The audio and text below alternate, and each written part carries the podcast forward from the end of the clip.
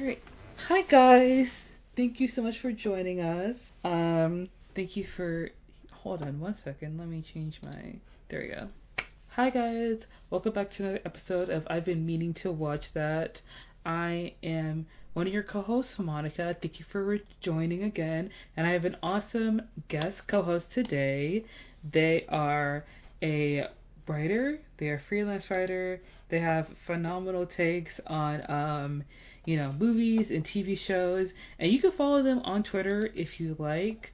Uh, I'm going to definitely put their um, they're gonna put their at and the Twitter link in the bio. They come from the kingdom of petty. They are a poet. they are a blurred. Uh, so you know, everyone say hi to our friend Jay. Everyone say hi to Hello. Jay. Hello. How's everyone doing today? Jay, it's cool if I call you Jay, right? Oh yeah, no, I pre- I prefer it. Okay. Awesome. Jay, thank you so much for being here on the pod. I really appreciate it. Uh, how have you been lately? Uh, I've been good. I mean, I'm just trying to keep my head down, work, and manage, you know, everything going on in the world between the Supreme Court and just Yeah. life. Yeah, yeah. It's been it's been a crazy couple days, but you know what, guys? Today, uh, we're gonna be talking about Adam Sandler movies because recently Adam Sandler came out with a new film, and you know, um, I like it. I think a lot of you will like it if you check it out. Uh, but we're gonna start off before we get into the topic of you know talk about Adam Sandler, Adam Sandler movies. We are going to start with Can't Wait to Watch, which is which is a segment on the podcast where we talk about movies and TV shows that we can't wait to see that are coming out soon. And I want to say that one thing I can't wait to watch is Doctor Who. Because, as we all know, our friend Ncuti Gatwa, he's going to be the doctor, and I'm very excited for him. Also, I love that Ryan Gosling, there's a picture of him wearing a t shirt with his face on it. hmm Uh, that was very cute. Um, yes, I'm excited for the Doctor and the new season. I'm sad that Jodie Whittaker is leaving, but you know what? Um, she's great. She was an amazing Doctor, a great actress, and you know she deserves so much love for the way that she portrayed the Doctor and carried the role. And also, I heard that Neil Patrick Harris is going to be in the newest season. Oh, that's good. I have not seen him in anything since I don't think Gone Girl, which was a while ago. Oh my gosh, he was in Gone Girl, wasn't he? Yeah, but he played like a not Neil Patrick Harris role. Like, Uh huh. like he- and it was and it was like like he did a great job. I think it was just weird to watch for the same reason that like when I when I watch Un- Uncut Gems, what- and we'll get into that. It was weird to see like Adam Sandler in that role. Yes. I love it when actors, you know, take on certain movie roles that are very different from what you're used to seeing them in. And I think it's good for actors to switch it up and try something else, try something different, try something new. Like, you know, like shed some skin. Give us like give the girl something else, you know what I I- mean? I know, and I and I think and I think that's why like whenever like actors venture out and it's like not the greatest, I'm a little bit disappointed. Not because Mm. like not because like they're not good, but just because like I think like what really makes an actor great is versatility. Mhm. Like um I'm trying to think one role that I can think of is actually it was a it was a movie I watched the other day with Oscar Isaac and Tiffany Tiffany Haddish. Um and Oscar Isaac was playing a, pro, a professional gambler. I forget exactly what the movie was called because The card counter? I think it I think it was actually. Yeah. Yeah, he was counting cards. Yes. I remember Yeah. that. Yeah, and and I think that, like that's a great example because like Tiffany Haddish is a good actor, but in that like more like serious role, I just Mhm. could not like I could not see it. Yeah, I think that a lot of times I really do love it when actors go out on a ledge and try something else and they spice it up and they want to give something new, but sometimes it doesn't work out and that's okay. You know what I mean? Like you gave it your best Yeah. shot and you know if it doesn't work out that's fine, but sometimes it does and you know I just like I appreciate it so much. It's like Yeah, same. yay Um, for trying. I know, and the, and and there are times that it works really well. Like, um, I've, there are so many examples that I can think of, but um, but actually one I comes to mind off the top of my head is Vince Vaughn in True Detective season two, with another like Adam Sandler um, hmm compatriot. Yes, Vince Vaughn Like was like that um guy who did a lot of comedy movies with like yeah. uh Owen Wilson. hmm Yeah. Oh yeah. And I think. Oh yeah, and I think you see that like too with like a lot of like Tyler Perry actors. So like just like a lot of them like outside of Tyler Perry movies do so much like different stuff. Mhm. Yeah. Like yeah, like um Michael Jai White, who I think played he played someone in um a Tyler Perry movie. I forget I forget which one. Honestly, they they all have the same plot plot lines, so they kind of like blurred together. Wait, wasn't he But, like, Marcus? Uh, Marcus. Yes. He Yeah, did a like he did a bunch of um uh fight movies. oh yeah no he's a he's a full on martial artist. The man has seven black belts. Yeah, he. Someone needs to put him in like um like someone needs to put him in a big budget movie. Like you know, know. Warner Brothers or Sony, they need to be knocking on their his door. They need to put I him to one of them the big white boys, you know, so he can like really get out there. You know what I mean? Surely, I mean, I think like the closest he got to that was when he was Bronze Tiger and and Arrow, which he played that role like phenomenally. Mm-hmm. Oh yeah, that is good. Gosh. Um, is there any uh anything that's coming out right now that you're excited to see? Any shows or any Um, movies you're anticipating? Um, it's not really like I just have like so there's just so much stuff now that I need to catch catch up on. Mhm. Um, but I think that the one thing that I am very excited and I and and I'm like and I'm like very interested for like whenever that comes out. But like I I just I just hope that they one like give a proper tribute to Chadwick's legacy while also just um just like the movie itself being good. Oh yeah, Black Panther 2. I'm excited for that as well. Isn't that coming out in the end of the year? I think it was supposed to, but I heard it. I heard it got delayed, but I haven't been able to verify that that yet. Oh, okay. Wow. Um, I am excited for Black Panther 2. I honestly have stopped, like, I've stopped checking in on when these Marvel movies are coming out because I'm just like, Yeah. they come out when they come out. Like, when they come I out. Twitter will let me know, you know? Same. I mean, there isn't really like a Marvel franchise that I'm excited about besides Black Panther, and that's for like very obvious reasons. Yeah. Um, but no, I think like a lot of Marvel movies, and even though like Marvel's trying to like get away from their like formula now, which I appreciate, but like they still kind of feel the same. Like there's still that like signature Marvel like quippiness, or even like even like a lot of them are shot the same, honestly.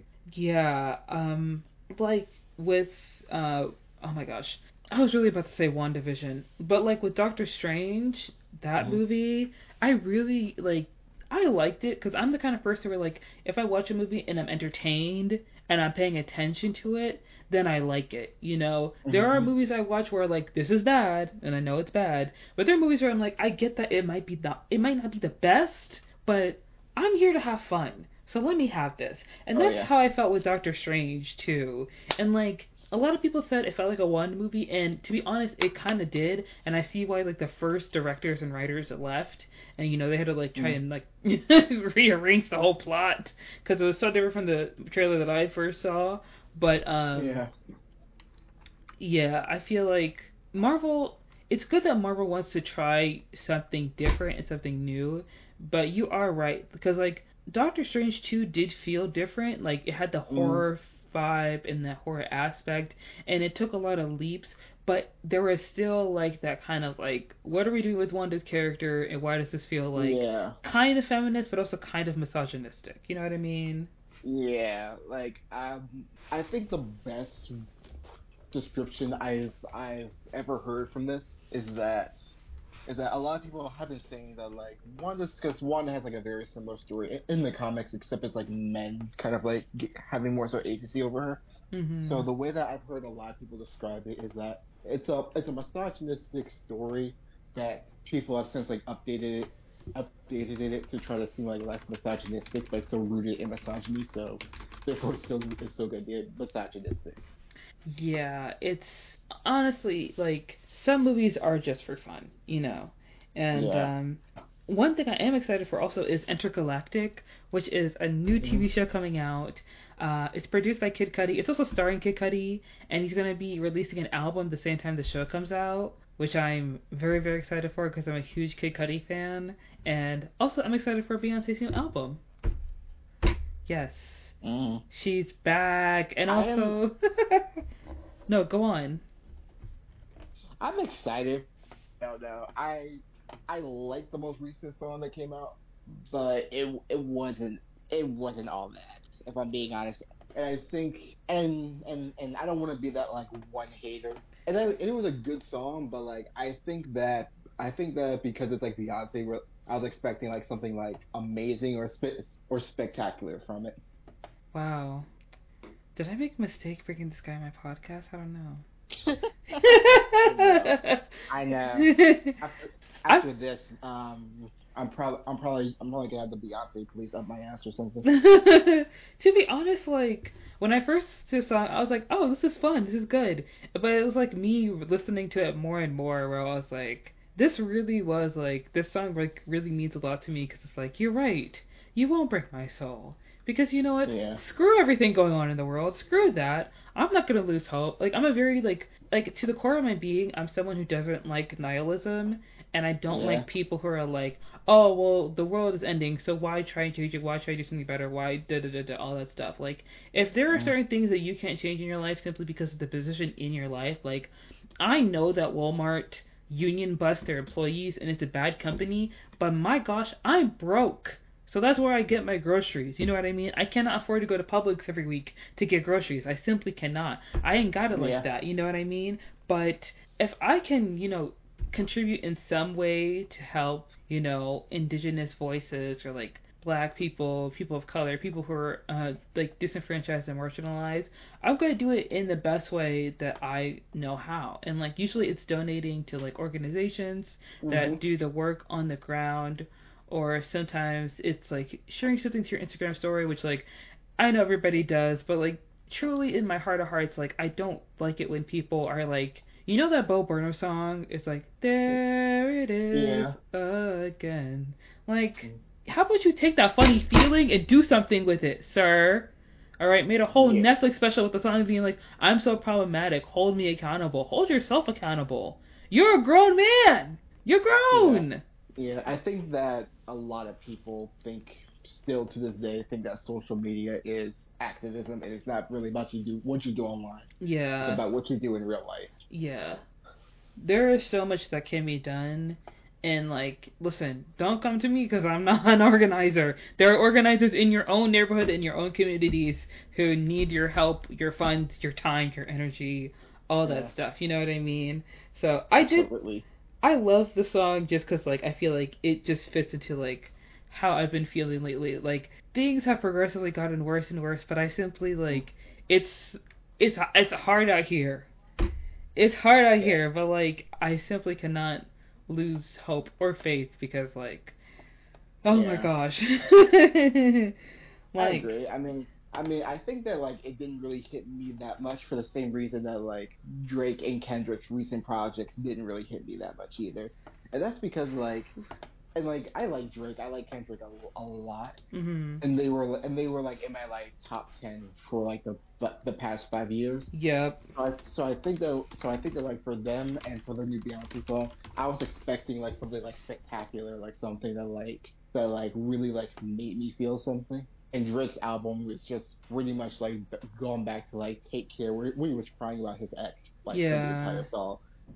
And then Kendrick is just it's it's just it's bad and good at the same time. It's like problematic, but also like trying to hold himself accountable just kind of- it just kind of like didn't work. And I think like for like the Beyonce, um, the Beyonce song, which is honestly I my, I mean you can't really compare like an album to a song, but I think it's like my favorite out of the three projects. But I think it's because like I was expecting like something like Lemonade or some mhm. or like something that like really like impacted me.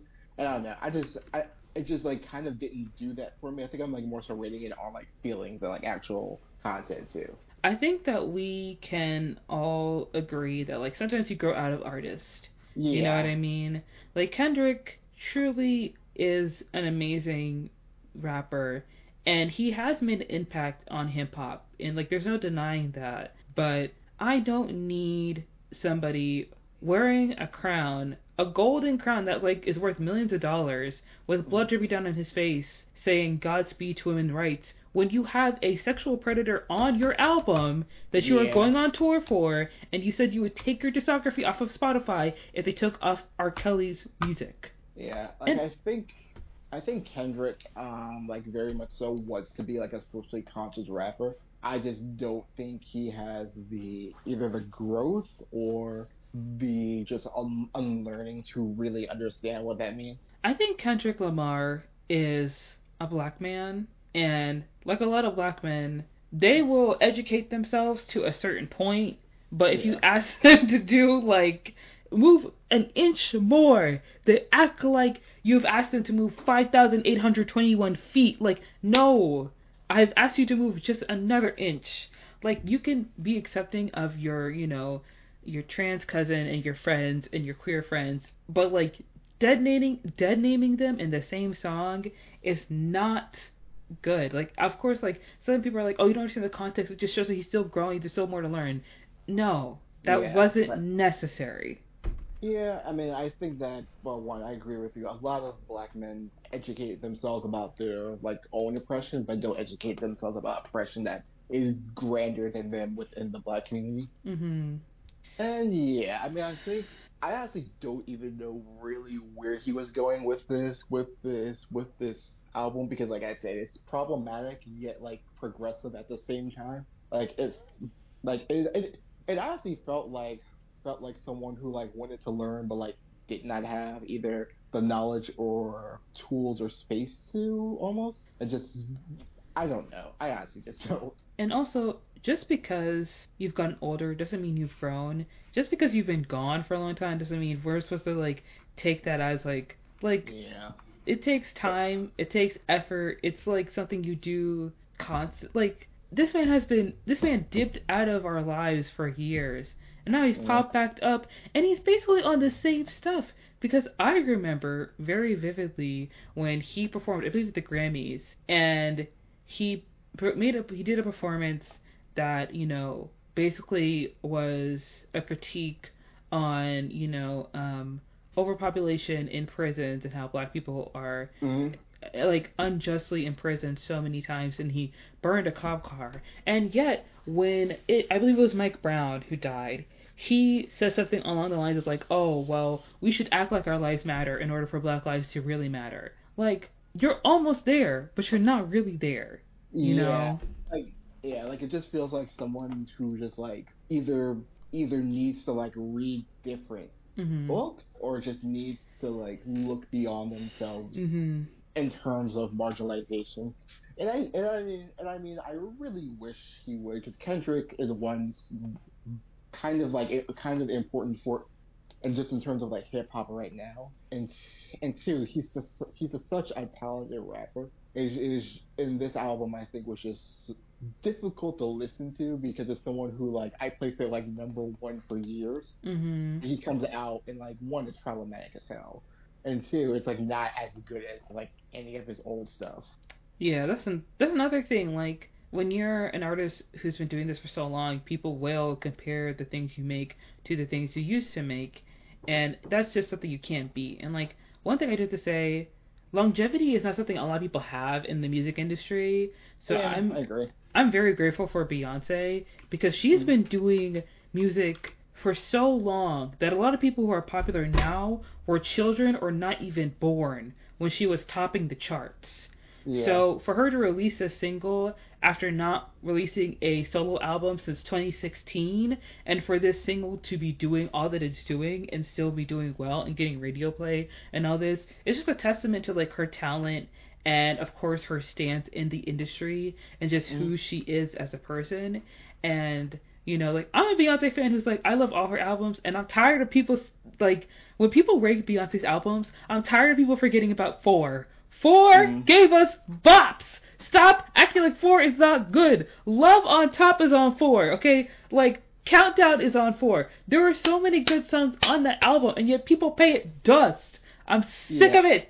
All right. I mean, I think four gets very bad reviews just because when people think of like who Beyonce is thinking about, they're thinking about Jay Z, and a lot of people just do not like Jay Z. I look don't listen, don't I don't care about that man. Almost every single song on Four is like one of my favorite Beyonce songs. Like End of Time, Run the World, Party, One Plus One, I Care, Best Thing I Never Had. Like there's just so much I love about that album. And also Yeah. even though like the new album Renaissance is like six tracks long, Beyonce makes long albums. You know what I mean? S Like lots of people make long albums. The problem is that recently when people have been releasing albums and they've been so long, it's just so that they can get that like the I don't know, I don't want to say watch time, but they just want people to be listening to the music for a long time and streaming it and Oh, getting yeah, those no, numbers up. absolutely. Like um, like Drake's album could have been honestly five songs shorter because every song sounded the same. Drake's album Like, eh, was very much. I- we all know it wasn't finished, and we all know he released it because Beyonce sounded the horns. Yeah. And I think, and I think, um, well, one, um, going back to your point, I think that like Beyonce is kind of like the gold standard just for like just for black female artists, just Mhm. anywhere. Like I don't think I'm trying to think if there's like any black singer that's having that level of like longevity as Beyonce. And I can't really think of one off off of the top of my head. Like in terms of just like hits after hits after hits. I would say Rihanna is also someone who has hits, but Rihanna and Yeah. Beyonce make different music. You know, Beyonce makes like R and B, dancing music that like, and Be- I think no, Beyonce makes Beyonce and Rihanna make R and B music, but I don't mean this. I don't mean this in a rude way. But you know, Rihanna's music is more for like the club. Yeah, I mean, And- yeah, no, Rihanna's music's more of like more like club bangers, more of like things you go out to like party with your girls. And to be fair, Beyonce's music kind of is too. Yeah. But I think that I think that Beyonce's music could kind of play anywhere. Hmm. Like you could play Beyonce just sitting down alone at home, or you could play it like in the club or just like driving in the car. I don't think you could do the same with Rihanna. You can't play "Pour It Up" in uh, the Hot Topic often. Yeah, You can't be playing um, James Joint at Ross. You know what I mean? yeah. I mean, I also think that like if if Rihanna released the album now, it would be like a mixture of like millennials who like revere Rihanna. I think like a lot of like Gen Zers who just like don't really understand like who she is. Because Mm. because Rihanna hasn't released like a new song in almost a decade at this point. Rihanna isn't Uh, releasing any more music. I mean, honestly, I do think that like one day she might just say she might just like drop a drop drop an album just out of nowhere. I think Rihanna has a baby and you know a man she's got to keep in check and a business she has to run. It's worth a billion yeah, no. dollars. So Oh yeah, no, I don't see it happening like anytime soon. but, Yeah. like, let's say like Fenty wants to like expand one day. Like I could see it being very much so like a marketing thing or something. hmm. Yep. Um. Yeah. I think I don't. I definitely agree. Um. Would love it if Rihanna released more music. I don't think she is going to, but I. Yeah. I do love um, N95 from Kendrick's album. That's my favorite song. Like I've been listening to that every day, and you know, I've been Yeah, re-listening to to Pimp a Butterfly too. Oh my gosh. I mean, I honestly think the best album was was Mad City for Kendrick. Yeah, I yeah. will die on that hill. Mad City is so good. Like Mad City has just there's not a just to be fair, I don't think there's like a bad song on like Kendrick's album except for the recent one. But Mad City just has like bangers after bangers. Hmm It is great to talk about, you know, people who are artists and creatives that work very hard at their talent and at their craft and are revered and known, well known by fans and critics to be talented and influential, impactful artists of our generation, and we are lucky to have them in our lives. And then there are people who cold careers have been making movies for kids for us to laugh at and have fun, but have been hated by critics and absolutely demolished, like Adam Sandler. Recently, Adam Sandler has released a new movie on Netflix. It is called Hustle. As we know, Adam Sandler is an actor who has a 350 million deal with the streaming service Netflix, and he appears in the new movie Hustle um, as a sports drama, uh, as a uh, in the sports drama as a basketball scout. This movie also follows his hit film Uncut Gems, which is a high stress drama that won him critical acclaim and also a lot of award show buzz around it. So, as we dive into talking about Adam Sandler and him steadily making good movies, let's talk about some of the movies he has he made in his earlier career that he is more well known for that are less beloved by critics but very much beloved by longtime fans of his, young children, and people who like to get high on the weekends and turn off their brains from a long day at work. Yeah, and I mean, and I mean, I think that like a lot of people judge Adam Sandler movies on the same way that they judge dramas Mm-hmm. and and stuff and stuff like that. Which like, yes, it's his movies as dramas as like very serious pieces of content like does not work. But I think in terms of like comedy and like just for either young kids or adults or just wanting to like to like just like relax, absolutely they work. And that's not to say he hasn't put out some bad movies because Pixels exists, Yes. but uh, but but no, I think I think that like a lot of critics are just especially hard on just really comedy actors. Oh yeah, like recently, Octavia Spencer and Melissa McCarthy were in a terrible movie called Thunder Force that I did not even bother to watch because why would I do that? And you know, Oh no, I oh, love no no no. I love Octavia Spencer. I do. I don't know why a lot of her more recent movies have been so bad. Like we had Hidden Gems, and then we had Shape Yeah. of Water, and then suddenly we have Green Book and Ma. And I'm sitting here like, what happened? What Yeah. happened? Like maybe Hollywood needs to call Yvette more often than Octavia. Yeah. Or maybe she just needs a needs a new agent, but Mm. I mean, I mean, I saw Ma a while ago. I don't remember much from from the movie, but I don't think it was a terrible movie. It was I mean, horrible. It was. it was I think- bad. I think that I think that Octavia Spencer kind of carried that movie on her back She had to. and, re- and really showed and really showed like what she can do as a as an as an actor. But I wouldn't say it was a bad movie. Was it a great one? But it was decent. Why was it that every other actor in that movie, it was like their second role, or they acted like that movie was the second or first role they ever got? Because I mean, it might have been honestly. oh my gosh, like Octavia Spencer was the only person from that movie I recognized. I think one of the boys was on a Disney Channel show, but I really couldn't tell you the name. Yeah, I honestly couldn't tell you the name of any recent Disney Channel actor except for Zendaya. Or or or or Olivia Rodrigo. She's on Disney, right? She was on Disney. I think she, I think she was. Yeah. I, I don't know honestly. I think she still is on there. Is she? I mean, I was, yes. I mean, I was more of a, I was more of a Nickelodeon kid growing up, Oh yeah yeah yeah yeah yeah yeah. and Cartoon Network. Mhm. Yeah. So I think that all right, getting into Adam Sandler movies, I want to say Mr. Deeds is my favorite Adam Adam Sandler movie. Really? Yeah, I love Mr. Deeds because um I don't know. I grew up watching Adam Sandler movies as a kid because, you know, there was a time where Adam Sandler was making movies like Click and then Bedtime Stories and Happy Gilmore and he Mm. truly was like that one actor that you could depend on to be in like some silly movie for fun. Yeah. Like Grown Ups. Oh my gosh. Grown Ups was a time. And Mm. like also even though his movies aren't like critically acclaimed, you can very much tell like it's very obvious that like he makes these movies just to have fun with his friends. Yeah. And everyone's having a good time, you know. That's the important thing about these movies. Yeah. I mean, I agree, and that's why I think my favorite Adam Sandler movie, except for like Uncut Gems, because I love that movie so much, and we we we could probably talk about that later. But my Hmm. favorite one has to be Big Daddy. Big Daddy. I don't Yeah, it, I don't think I remember that movie.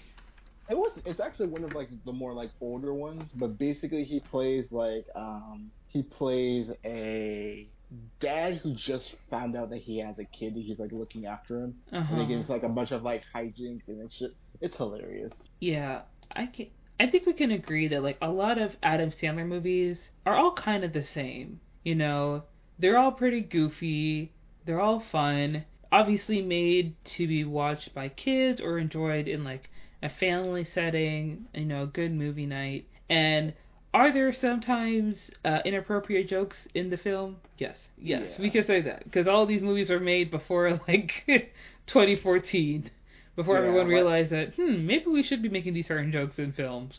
Oh yeah, like I re I think I tried to rewatch Billy Madison like six years ago, and I was like, oh my god, this is problematic. Yeah, like I think what is a movie that I watch? Um, I guess you don't mess with the Zohan. Yeah, which like as a kid I thought that was hilarious, and now looking back, I'm like, I should not have been laughing at any of that. hmm Yeah, I do have to say, uh, when I was younger, I was watching this movie and I was like, this definitely isn't for kids, but this movie is so funny. Like, I love it so much. You know? Yeah. And uh, I mean, I think that people get on Adam Sandler a lot because Mhm. between like what like 2012 and like 2018, he put out some really horrendous Netflix movies and his movies in general. Oh my gosh, the movie he did with Jennifer Aniston. Um, what is it? Murder Mystery? What's it called? I I I vaguely know what you're talking about, but um, but yeah, no, it was that. It was that like um that like Hateful Eight co- parody he put on Netflix. The Ridiculous Like- Six. Oh my god. Oh yeah, and there were like and there were like a couple of like a couple of uh, a couple of others. And I think that like one of those were like horrendous movies. And I also think that like people were just tired of like the same stuff from him. hmm Like I think I think this was like fun when like we were all kids, but I think like a lot of Adam, I, I, Adam Sandler fans like grew up or were just like, what are you doing with your life? Yeah, and I think that like it's very obvious because Adam Sandler he was a comedy writer early in his career. He was also on I think Saturday Night Live, Mm. right? He was on Saturday Night Live. He might have been. I mean, I think I think most people in comedy at one Yeah. point have been on, on Saturday Night Live, so that, that wouldn't surprise me. I don't. Oh, actually, he wasn't a writer. He made his first appearance appearance as a host in 2019. That was the first. Oh wow. That's crazy. That, that that's his first appearance with like the career that he has. Yeah, I mean, because like most people in comedy gravitate towards Saturday towards Saturday Night Live. But I do have to say, I think Saturday Night Live has definitely probably made jokes about his movies. Or Oh, about, yeah. Oh, yeah. About Adam Sandler in general. Oh, absolutely, they have. I Yeah. I would be surprised if they didn't. Yeah. But uh overall, Adam Sandler's career has been very long and I'm just gonna say like it is pretty well, I don't know if it's impressive, but to have starred in movie after movie, film after film, comedy after comedy, and to be obviously bringing a lot of money into the box office, despite the fact that like everybody on Roger Ebert absolutely hates your movies and like Yeah. like would Yeah. rather if you never stepped on another set again. For him to have got this far is, I guess, maybe not impressive because he's a white man, but you know, Yeah. it says I mean, something. I mean, yeah, it says something. I I think I'm not as impressed by that because I cause there are a lot of like mediocre white actors that are just around Mm. still. I think I'm more impressed with like how his career is like evolving now. How he's more becoming more of like a drama actor. Uh huh. Because because because I was one of those people who like hated Adam Sandler, and then I saw Uncut Gems like, oh my god, he can actually act. Yeah. I don't think it was. I don't think there was ever a question that he couldn't act because obviously he's an actor. He's been doing it for so long, and it wasn't that like he was a bad actor. It's just that he was acting in bad movies. Yeah, You know. Yeah, but more so that I think that he could like act in a drama and like not Yeah. be like bel- believable. Mhm. And I think that like Uncut Gems um is like a movie that one I don't I don't think anyone really gives like a bad performance. I mean, I think Julia Fox just like plays herself. yeah. But um but no. I think like that's a it w- so it's a movie that like basically looks at like human aggression and I think that Adam Sandler kind of like channeled a lot of that like anger he had at like just being like this like comedy actor Mhm. into that role because I because when I saw that I I had like more like anxiety over like him having like a random a, a random yelling match that I did like a lot of horror movies coming out now. Yeah. I do have to be honest, I have a confession. Mm. Um I have not seen Uncut Gems. Oh, you should. I was going to oh, watch it before should. the podcast, but like I never really got around to it. But I do want to see it. Um, I actually saw Hustle too t- mm-hmm. today because I was just like, you know what? Let me let me just like watch this movie re- movie real quick. I actually liked it a lot less than Uncut Gems. Really? Yes. Um, and, it, and, it, and it's not a bad movie, but it feels like it came out in like the like early two thousands. Yeah, you're not wrong because the thing is, Hustle, the movie itself drew a lot of inspiration from a Martin Scorsese film from 1980, mm. and I think the movie's called Raging Bull, and it starred uh, Leonardo uh, Robert De Niro, and he played mm-hmm. the role of LaMotta. And the way, like, it drew inspiration from that movie because it's like a boxing movie. It's a sports, it's a sports drama as well. But the way yeah. it's shot is to make viewers feel like they're in the middle of the action, like they're a part of it, they're witnessing something, you know what I mean? And in the same way that like Hustle, you know, on Netflix, Hustle on Netflix is a movie about Adam Sandler. He plays a sports agent and he is looking for someone to come on to, you know, the Philadelphia 76ers. And mm-hmm. he meets, you Those know, Sixers? yeah, the Sixers and um he meets Bo Cruz when he's away in Spain, and he's playing like a yeah. big a pickup game in Spain, like on a regular court with like everyday people. He's not playing in a professional gym. He wasn't like specially scouted, and like Adam Sandler's character goes out to find him, and he trains him up to like you know play in the NBA. And you're right. Like me personally, I'm not a huge sports fan. Mm-hmm. A lot. This movie is obviously made for people who love basketball. Yeah. Like it's very clear. Like I recognized some people in the movie. Like obviously I recognize Queen Latifah, who plays mm-hmm. his wife, who is awesome in the movie, and I love her. And I also recognize Kenny Smith, who plays Leon mm. Rich in the mm. movie, who is a sports commentator. And you know, like my brother, he watches Sports Center all the time. So you know, if I walk past the living room and I see him on Sports Center, I recognize that that's Kenny Smith. You know what yeah. I mean? But even though the movie is really great, it does a lot of the a lot of the the cameos in the film are very famous, well-known basketball players, and I do not know who any of them are because I don't like sports. So it's like it's a good movie. It's obviously a great movie because like there are real basketball yeah. players in the movie who are acting, and you know they're like really like they're they do it so well, and like it's the movie feels like really immersive, and like it's giving me a great appreciation for this sport that I've never really cared about prior to watching the film, but. I definitely get it that like this movie is made for sports fans. It's not really for yeah. like it's not for everybody, you know. Yeah. Which I agree. I mean, some things, some things are judged for a certain like demographic, and that can be okay.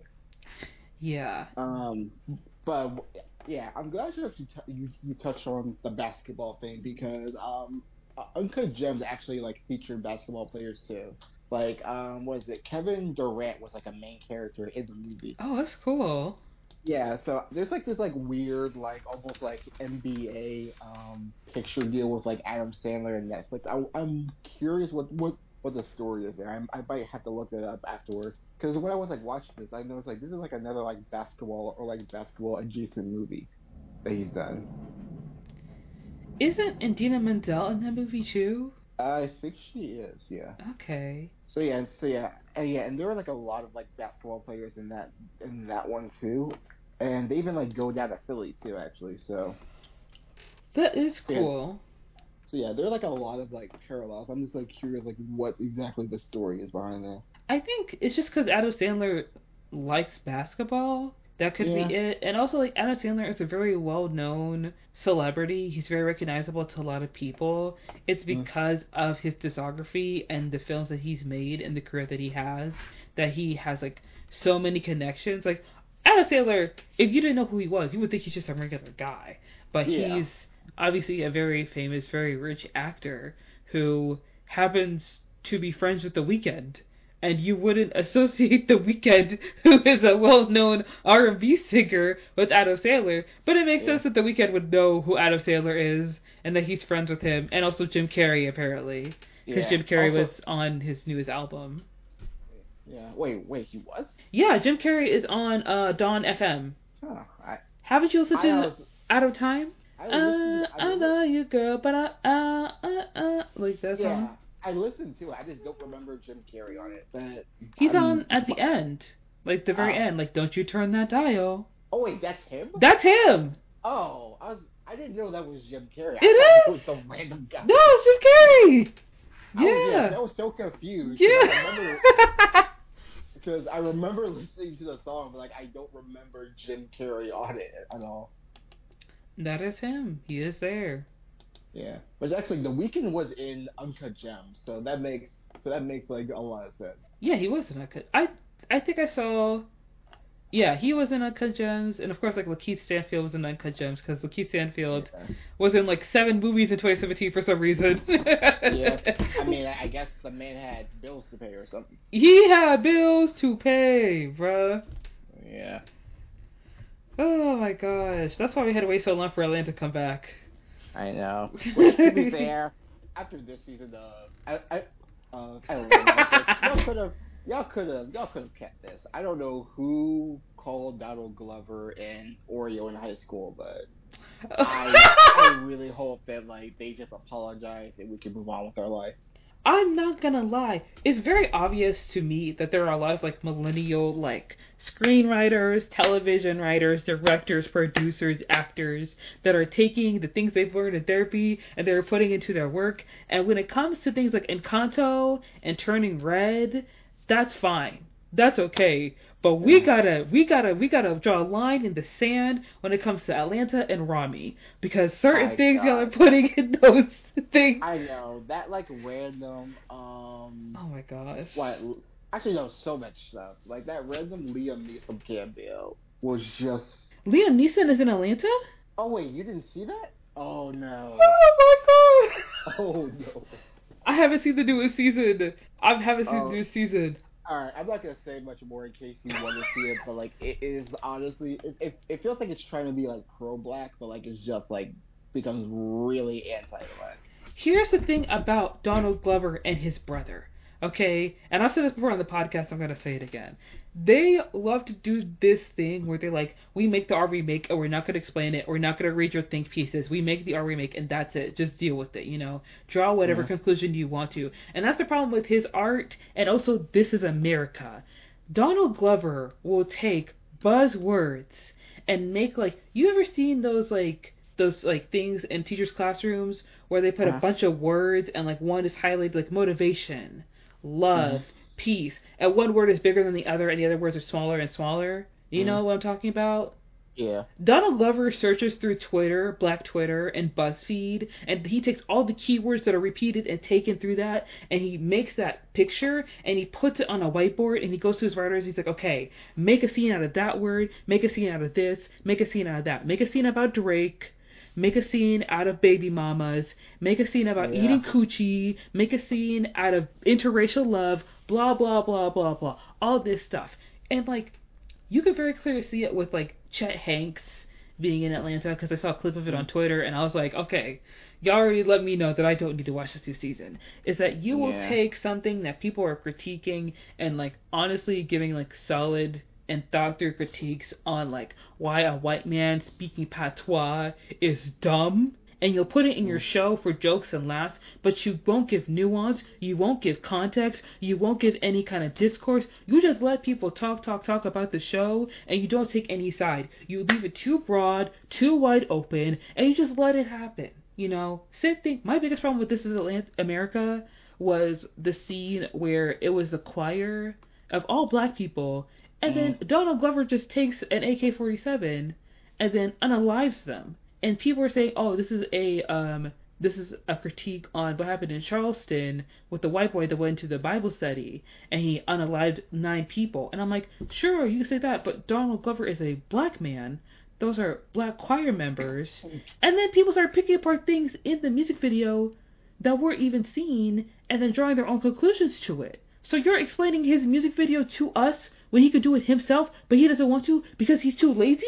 I mean, I So I kind of get that because there are some things that like you should just kind of show and not tell. Mm-hmm. The difference between Donald Glover, I think, in terms of like the way he writes, the way he does everything, is that he doesn't show enough, or what he does show makes it seem like he's trying to give like a very, a very not great message. Because Donald, Mhm. I don't know, Donald Glover's work has like, I've, I, I think he's honestly very similar to Kendrick in a Hmm. sense of like a sense of like wanting to be like very pro black and wanting to like and wanting to like talk about talk about talk about racism but just does not have one the bandwidth to properly understand what that means and Yeah. also and also not like understanding what what marginalization means like outside of being a black man Yeah. because you can you can see that a lot with just like with just the women he writes on Atlanta, and Oh, also yeah. just like and also just women in his work in general. Yeah, that's very clearly like I love Zazie, I do, and I do love that they had an episode where they explored like her German heritage because I believe she was born in Germany. Like she is biracial, she was born in Germany, she's half German, which is like very interesting and very cool. But mm. you know, it's clear that Donald Glover reads some criticism because in season one, Zazie Beetz' character was simply his baby mama that we saw twice and didn't really get to know, and you see her a lot more in season two and now in season three, which is great and which is awesome. But it's it's clear to me that like also his writing room in season one had two black women. Mm-hmm. I don't know how the writing room looks now, but I hope it looks a little more diverse in terms of gender aspects. You know what I I mean, mean? I really wouldn't be surprised if if, if it wasn't honestly. Um, but no, I mean, I think that I think that just just goes back to a lot of what we were just talking about about a lot of male, black male artists, well, cisgender black male artists. hmm is that is that a lot of them do their their understanding of marginalization and just what it means to be oppressed in the black community stops at at how it how it impacts them and don't really go beyond like thinking about like how does this impact impact black women how does this impact black the black LGBTQ community or Mhm.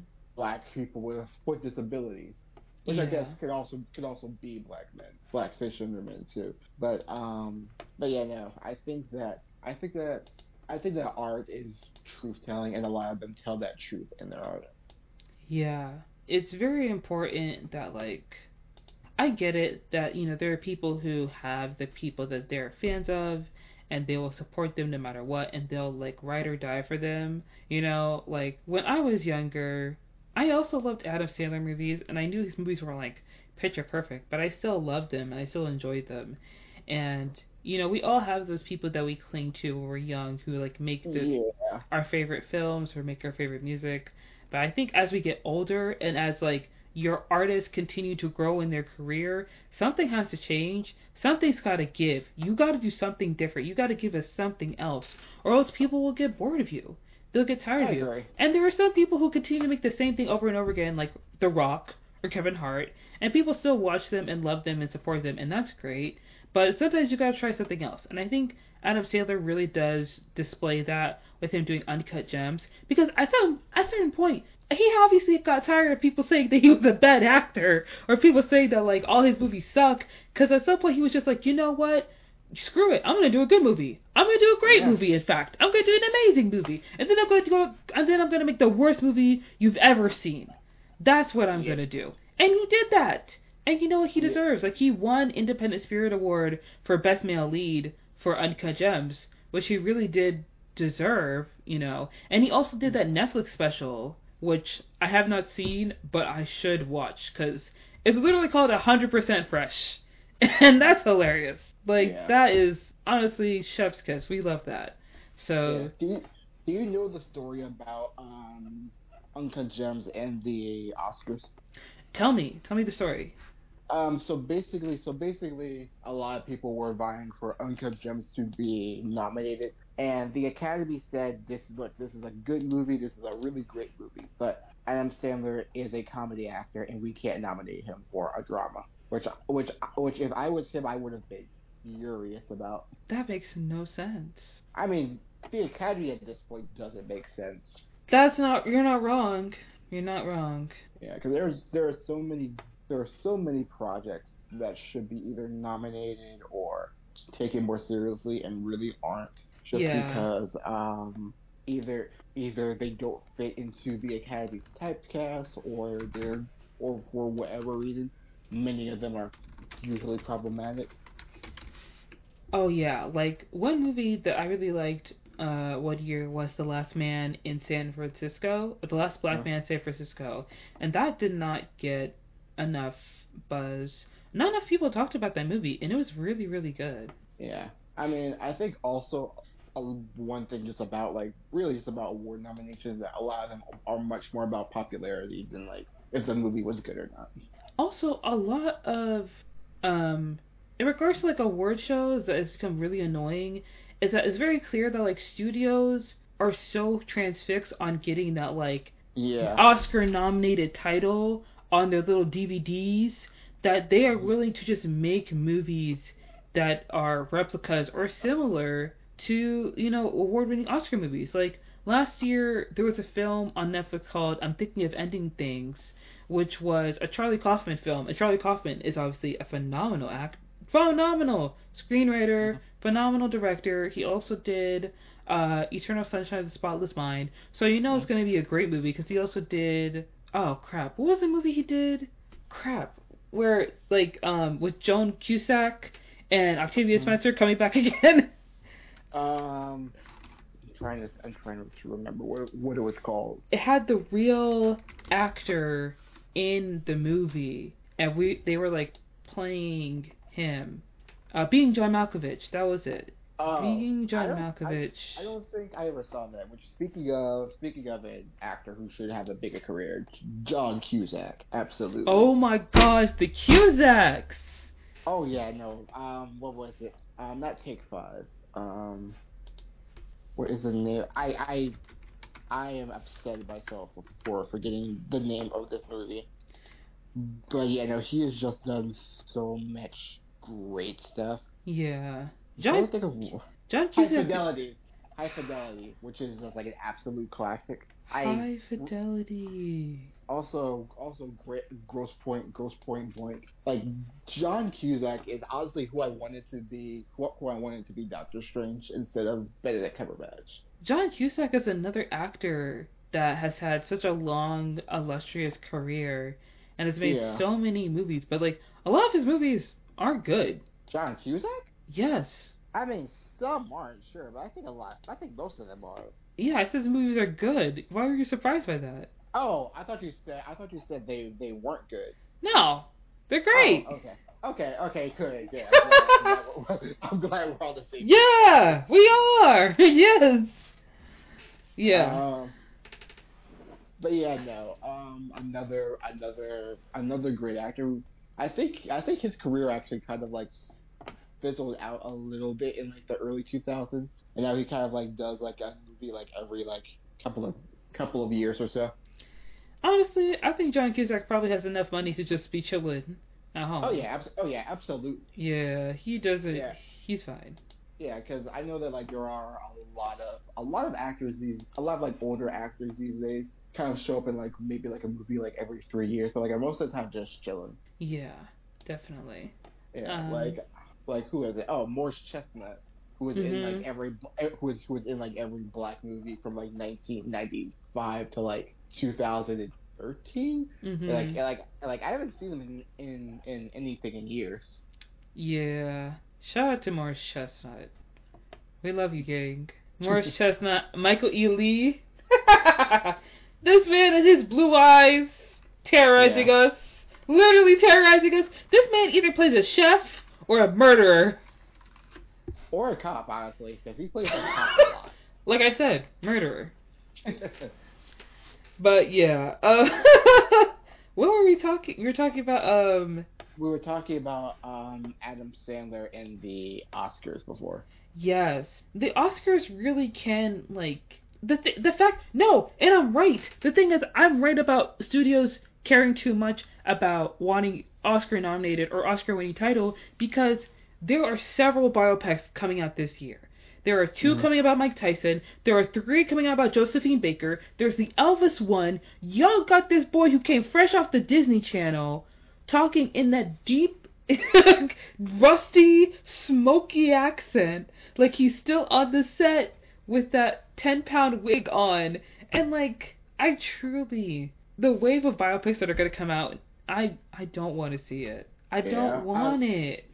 And I mean, just I understand that to a um, degree because like winning and winning and winning an Oscar is absolutely a um, it's a boost for like for the for the studios. It's a boost for the actors, absolutely. There are very few actors that have been nominated or have won an Oscar whose careers did not automatically catapult.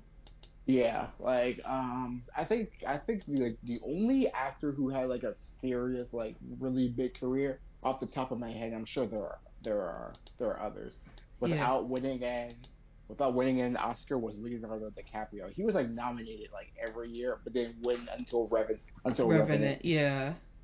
which was like absolutely made just so he could win an win an Oscar. Yeah. And there are very few examples where like someone was nominated for an Oscar and like like I think Anna Kendrick she was nominated for an Oscar cuz she was in a movie with um with George Clooney. I forget what the movie was about. It was about a plane. I think it Mm. was. But she was in that movie and she was nominated for an Oscar and it didn't really like do anything different for her career apparently. I think Pitch Perfect was the thing that really like solidified her career, which I find interesting. Yeah. Yeah. Um I think so. I mean, I think that I think that for I think that it depends on how big the actor is. Like, it, like if you're like just starting out and then you like win or like get nominated for an for an Oscar, then like that's gonna like exponentially boost your career. Versus if you're like already big, I I don't think like Oscar nominated really like means anything unless you win. I do have to say, one actress who has definitely been getting a lot of love is Ariana DeBose, and I truly love her. Like she getting a BAFTA, a Golden Globe, and an Academy Award, and then hosting the Tonys. Wow, amazing. I mean, she deserves I agree. absolutely. So yes. Um, is there anything else you'd like to say in regards to Adam Sandler, Adam Sandler movies? Um, only, only thing, only, only, only other thing that I will say is that on Hustle, again, I like, I like the movie. I just think that, I just think that, um, I just think that like with this, this is honestly probably a bad thing for me when it comes to how I how I consume content. Because because when I see something really good, uh, I see something like not as good but so good hmm in my head it kind of like translates out to like a bad thing. Was like it, it really it really it really it really isn't but like when i compare like hustle like uncut gems i i think i think we compare them hustle is is a bad movie and hustle's a good movie but i think like compared to uncut gems it's a bad movie for the simple in the same way that like i think that like i think that like um what is it what were we talking about for like Beyonce's like new song is good, but when I compare it to like some of her like old stuff, I don't like it as much. I see what you're saying. Um, I do have to still watch uh, Uncut Gems, but I will say that um, Hustle, great movie. I had a lot of fun with it. I'm definitely gonna recommend it to my brother to watch it because I mean it was really good, and you know Queen Latifah's in it, and we love her. We stand. You know what I mean? Um, uh, I don't know if there's anything else I really want to say. I'm very glad that uh, Adam Sandler is getting into, you know, um, actually doing like good movies. and, Yeah. You know, I like that he's doing films that are good, but he's also doing films that are good and films that he obviously wants to do and that he enjoys Mhm. doing and he, he likes doing. Like he's not just taking on roles that are like seen as serious to try and like prove something. He's just showing that like he can he's doing the movies he wants to do, so he can do a movie that is terrible and still have fun with it and not care what people think because he got paid, and do movies Yeah. that are really good and enjoy it and be proud of the movies he made. You know? Yeah, yeah, yeah. I definitely see that. Yeah. And I do kind of wish the hustle got like a little more press because Yeah. it was a good movie. It was like the amount of cameos that were in the film. There should be more people talking about the movie. Like it Yeah. kind of was a sleeper hit, you know. Yeah, I mean, I think that my main gripe with the movie was the fact that like it was kind of predictable. Like you knew that like like like you kind of knew what was gonna happen in it. I didn't find it predictable. Right. I guess. Really? Yeah. I mean, Uh, I mean, I mean, I think it had like the typical formula of like a guy down on his luck that he sees some like other random guy who's also down on his luck, and then like and then they come together, and then there's and then there's a random a random conflict, and there's another random conflict, and then like at like the last minute like something works out, and then like it all comes together. uh, Like it, yeah, like it, it had that like very like early 2000s formula of like of story of storytelling. So I, I kind of saw a lot of things coming from it. Okay. I think that. Hmm. I think that the way that the story was done was really. I think the story was really well done. I really, really like. Um. Juancho, I believe that's his name. He's awesome in the film. I also love uh, Anthony Edwards. He's so funny. He is so funny in this movie, and I love that like there are real basketball players in the movie in the film, and it felt like I was watching the movie. I was like, these actors are really good, and I looked it up. I looked at the cast, and I was like, oh, these are basketball players. And the thing Yeah. is, it's like they they're actually really good actors because like they're not playing themselves when they're acting, but they're not trying too hard to be like serious actors. They're just kind of like do finding the happy medium and like playing around and like doing really well. And you know, Adam Sandler is obviously having fun in this movie, and um, I want to say Anthony Edwards, like if he could be it just like little another movie, please, or like. I don't know something. He's hilarious. Like I think he's great. I think he's hilarious. And uh yeah, I mean, I love the movie. I think that like I was pleasantly surprised by a lot of the things in the film, and I was really into it. And um, I'm definitely gonna probably rewatch it with my family because it was a lot of fun. Yeah. Yeah. mean, I mean, yeah. I think it's. I think. I think it's a good movie. I think it's actually a really good movie. I. I just think that like it being like a little like formulated, formulaic kind of um dampened that a little bit for me. I do want to say that um, when Rex Merrick, who plays the owner, who's the owner of the 76ers in the movie, he's played by Robert Duvall, when he Mhm. dies suddenly, it was his son. All right. Yeah. I feel like there's an understanding that his son did it because the way that this man's head is like twice the size of his face, and like yeah. it's very clear. Like I don't know if it's a bald cap, I don't know what it is, but him being bald, like the second I saw him on screen, I was like, oh, he's trouble. Yeah, I he know. Like, is trouble. and I think, and I think like that right there is what I'm talking about. Like when you like the good guys who look like the good guys, the bad guys like looked like the bad guys. You could like clearly see like who was on each side. Mhm. Yeah, but all in all, great movie. Uh, can't wait for the next one. You know, Adam. Uh, also, Yeah, next- Ben- And next one will probably have LeBron in it. the next movie's probably gonna be uh oh gosh, next one's probably not gonna be good, but who cares? Also, Adam Sandler was in like seven rom coms. Yeah, I yeah, no, I mean he he does pretty much like everything in like comedy, whether it be like a like a kids movie or like a or like a um like a kind of um raunchy like getting high while while I watch this movie or just like a rom com. But yeah, Yeah. he's a really well versed comedy actor. Yeah, definitely. I mean, a lot of people would have said this because it's Adam Sandler, but he does have the range. Yeah, Absolutely. he definitely has range. yeah, but uh, I think that you know we're kind of done talking about Adam other movies, including Hustle and Uncut Gems. So we can move into our last segment, which is All Pass, which is where we talk about industry news or movies and TV shows we're gonna pass on. Uh, we were talking a lot about music in the beginning of the podcast. So I guess in reference to that, I'm going to say that I am passing on Chris Brown's new album. Um, oh yeah, I'm sick of this man. I'm sick of this man. I'm sick of this man. And also for other people who are like, whenever people bring up Chris Brown, they always bring up Rihanna. I just want to say this man terrorized uh who's that little girl? No, Karrueche, and he. Yeah, no, he's yeah, he. That's something that people forget is that like it wasn't just Rihanna. Yes. It was Karrueche, and then he hate crimed Frank Ocean.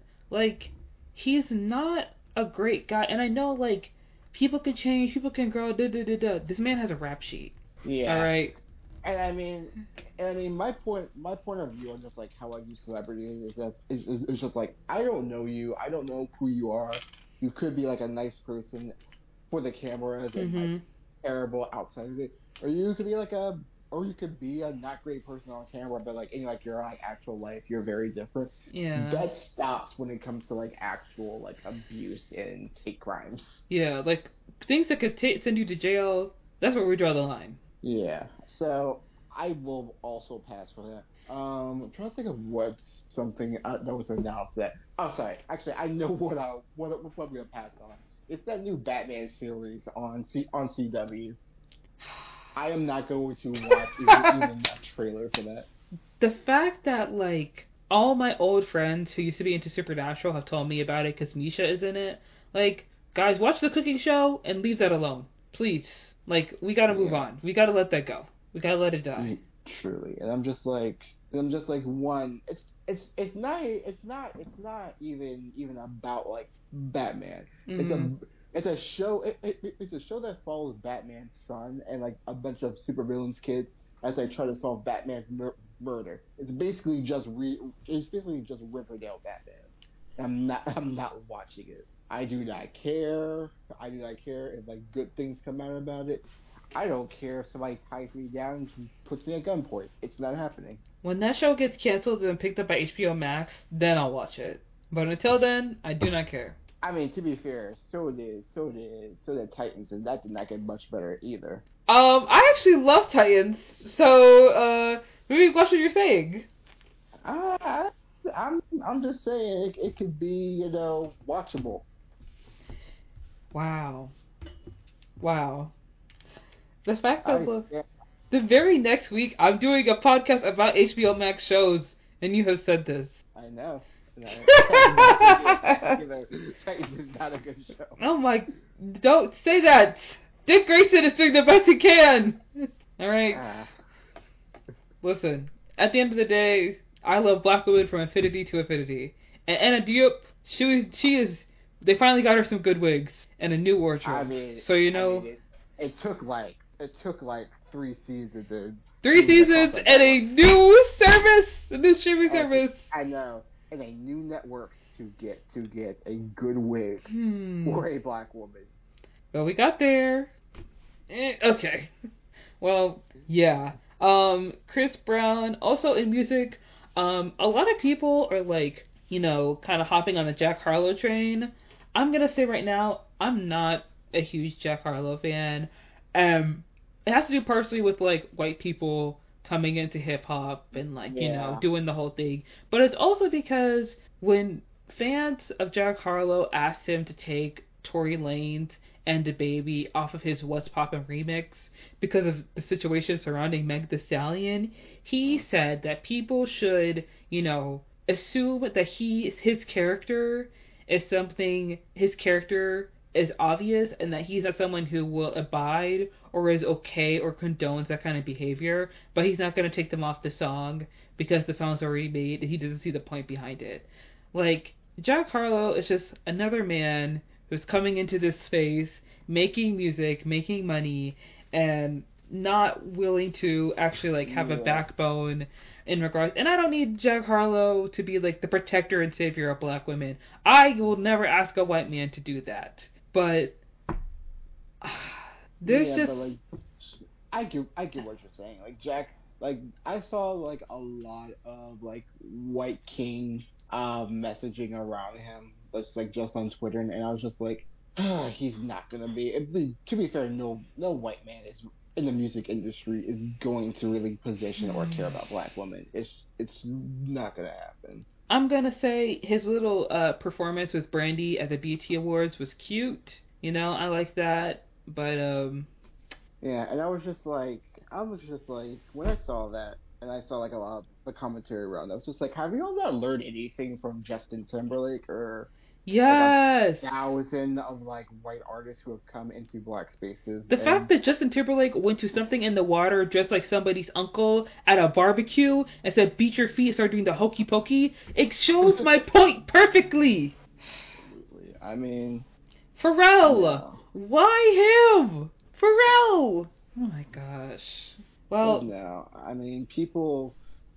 I- don't know. I mean, I liked First Class, but like that was kind of like kind of it for me. I also want to say, um, I usually don't like. Well, this is a lie. If you listen to past episodes of the podcast, I have been known to mention like celebrity blind items every once and again. And Mhm. like I used to be someone who didn't care about celebrity gossip, and now like TikTok has ruined my brain. Um, but I do want to say I want Megan. I want Megan Fox to break up with Machine Gun Kelly. I want her to run away from him. I want a restraining order.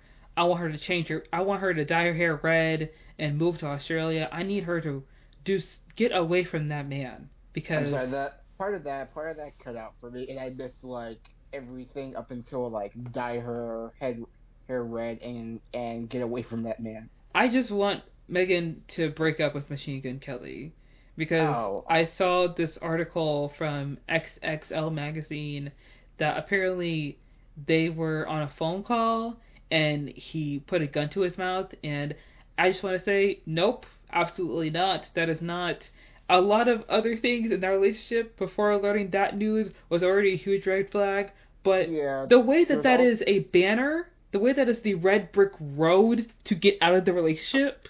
Yeah. I mean, I think I don't know, I think a lot of celebrity relationships are just really weird. Well, mostly because there's money involved and Yeah, relationships with just rich people in general are just weird. yeah. Because there's always that like power dynamic, and it's always like I don't know, there's just so much, so much into it. I remember like I can't believe I sometimes forget that like there are days where I'm just like living my life and then like when you really think about celebrity relationships and the things that people find cute in real relationships that would not be cute. Oh yeah, That no, would not be- absolutely. Like the fact that Kanye used to dress Kim Kardashian and would send her emails of pictures and things she should wear. Like he told her to start wearing pencil skirts and he told her to start wearing certain Yeezus clothes and like the way I would literally be like, You can't pick out your own clothes?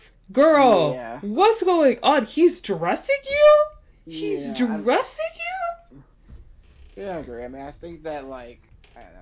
I think that relationships that involve either, well, really financials or just like power, like anything, are just destined to to fail and fail badly. yeah. You know, just a whole lot of mess, a whole lot of trash, and a whole lot of stuff that I shouldn't be concerning myself with, but I am anyways, because why not? Yeah. Yeah, I mean- I mean, unless it's like something like that's like actually like harmful. I don't know. I I, I kind of just like ignore celebrities at this point. I mean, you kind of have to, because Yeah.